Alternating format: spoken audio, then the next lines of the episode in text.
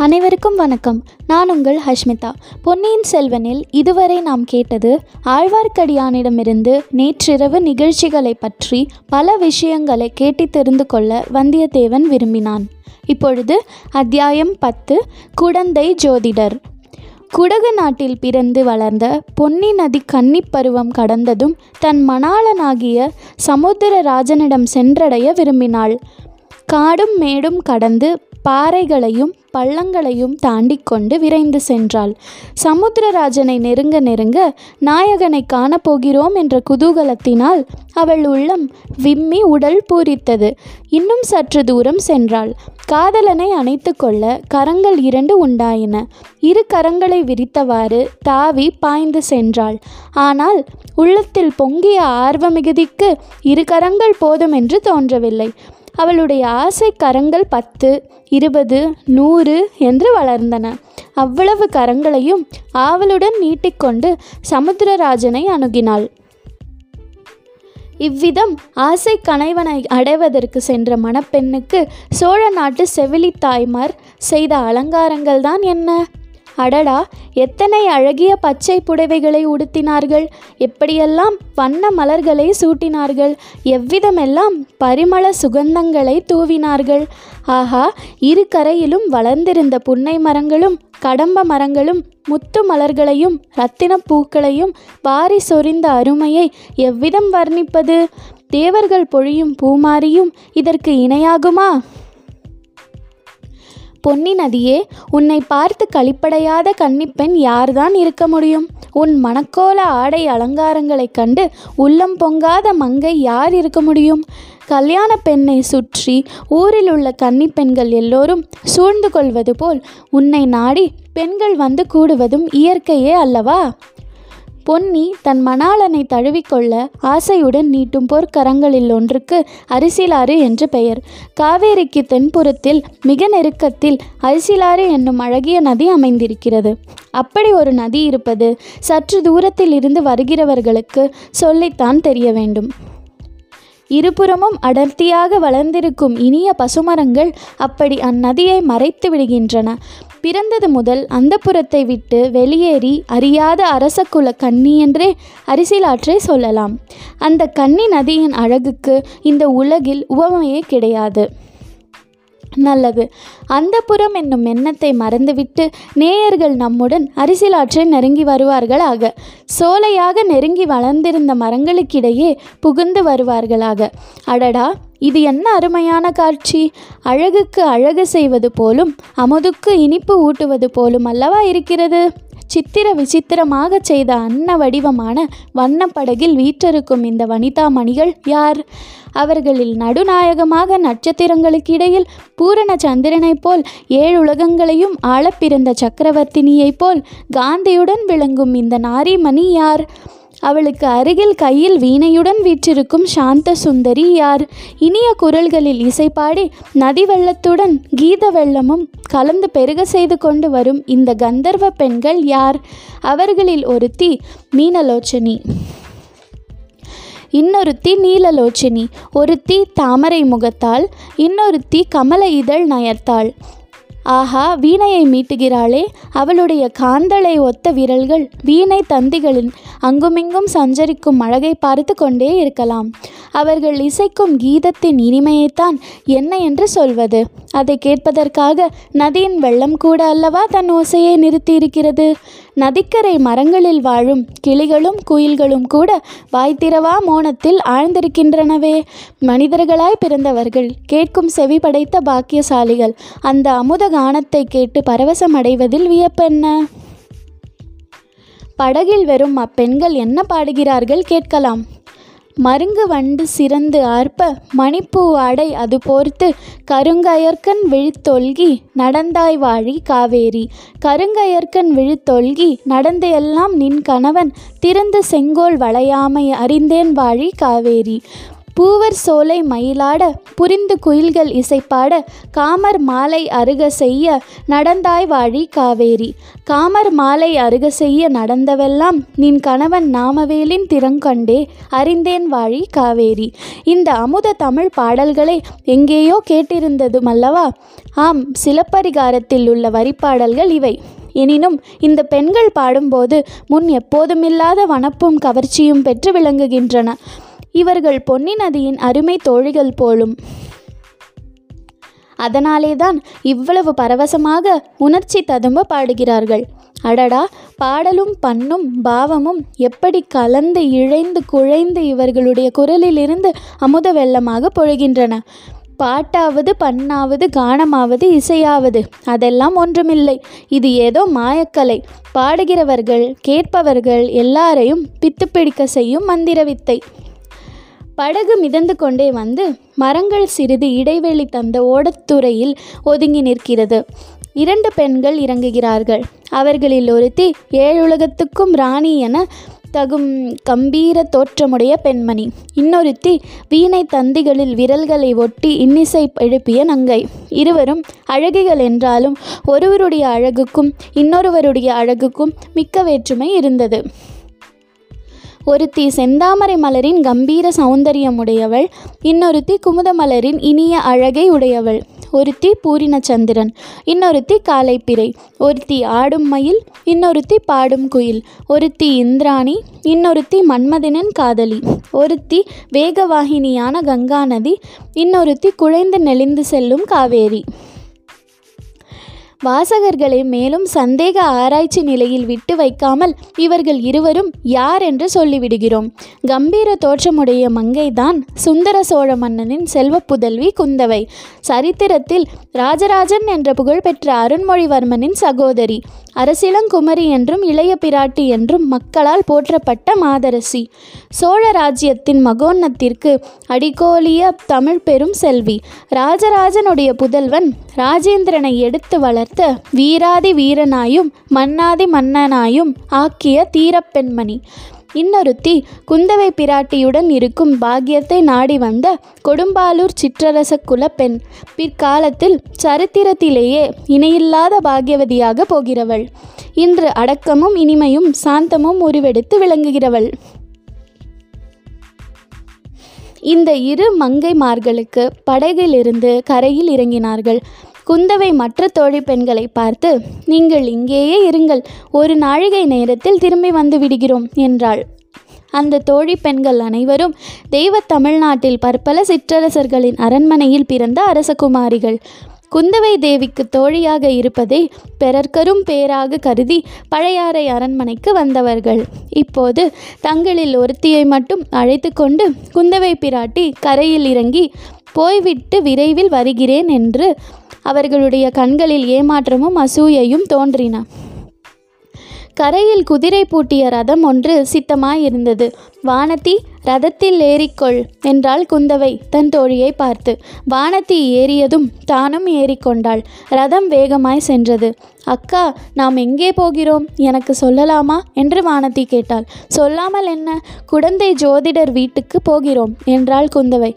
ஜோதிடர் வீட்டுக்கு எதற்காக போகிறோம் அக்கா?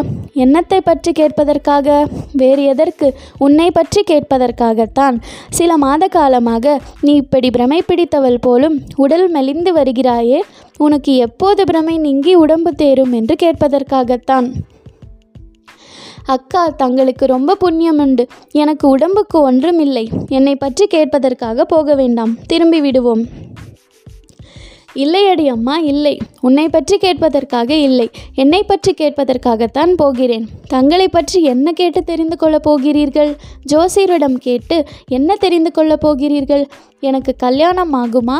அல்லது கடைசி வரையில் கன்னிப்பெண்ணாகவே இருந்து காலம் கழிப்பேனா என்று கேட்கப் போகிறேன். அக்கா இதற்கு ஜோசியரிடம் போய் கேட்பானேன். தங்களுடைய மனதையே அல்லவா கேட்க வேண்டும்? தாங்கள் தலையை அசைக்க வேண்டியதுதான். இமயமலை முதல் குமரிமுனை வரையில் உள்ள ஐம்பத்தாறு தேசத்து ராஜாக்களும் போட்டி போட்டுக்கொண்டு ஓடி வர மாட்டார்களா? ஏன்? கடல் கடந்த தேசங்களிலே இருந்தெல்லாம் கூட வருவார்களே. தங்களை கைப்பிடிக்கும் பேரு எந்த வீர ராஜகுமாரனுக்கு கொடுத்து வைத்திருக்கிறதோ அதை தாங்கள் அல்லவா தீர்மானிக்க வேண்டும்? வானதி நீ சொல்வதெல்லாம் உண்மை என்று வைத்துக்கொண்டாலும் அதற்கொரு தடை இருக்கிறது. எந்த தேசத்து அரசகுமாரனையாவது மனம் புரிந்து கொண்டால் நான் அவனுடைய நாட்டுக்கு போக வேண்டி வரும் அல்லவா எனக்கு இந்த பொன்னி நதி பாயும் சோழ நாட்டிலிருந்து வேறொரு நாட்டுக்கு போக பிடிக்கவில்லையடி. வேறு நாட்டுக்கு போவதில்லை என்று நான் சபதம் எடுத்துக்கொண்டிருக்கிறேன் அது ஒரு தடையாகாது. தங்களை மனம் புரிந்து கொள்ளும் எந்த ராஜகுமாரனும் தங்கள் காலில் விழுந்து கிடக்கும் அடிமையாகவே இருப்பான். இங்கேயே இருக்க வேண்டும் என்றாலும் இருந்துவிட்டு போகிறான். ஆஹா எலியை பிடித்து மடியில் வைத்து கட்டிக்கொள்வது போல் வேறு தேசத்து ராஜகுமாரனை நம்மூரிலேயே கொண்டு வைத்து கொள்ளவா சொல்கிறாய்? அதனால் என்னென்ன தொல்லைகள் எல்லாம் விளையும் தெரியுமா? எப்படியும் பெண்ணாய் பிறந்தவர்கள் ஒரு நாள் கல்யாணம் செய்து கொண்டு தானே தீர வேண்டும்? அப்படி ஒரு சாஸ்திரத்திலும் சொல்லியிருக்கவில்லை அடி வானதி. ஔவையாரை பார் அவள் என்றும் கண்ணி அழியாத கவஸ் கவீசுவரியாக பல காலம் ஜீவித்திருக்கவில்லையா?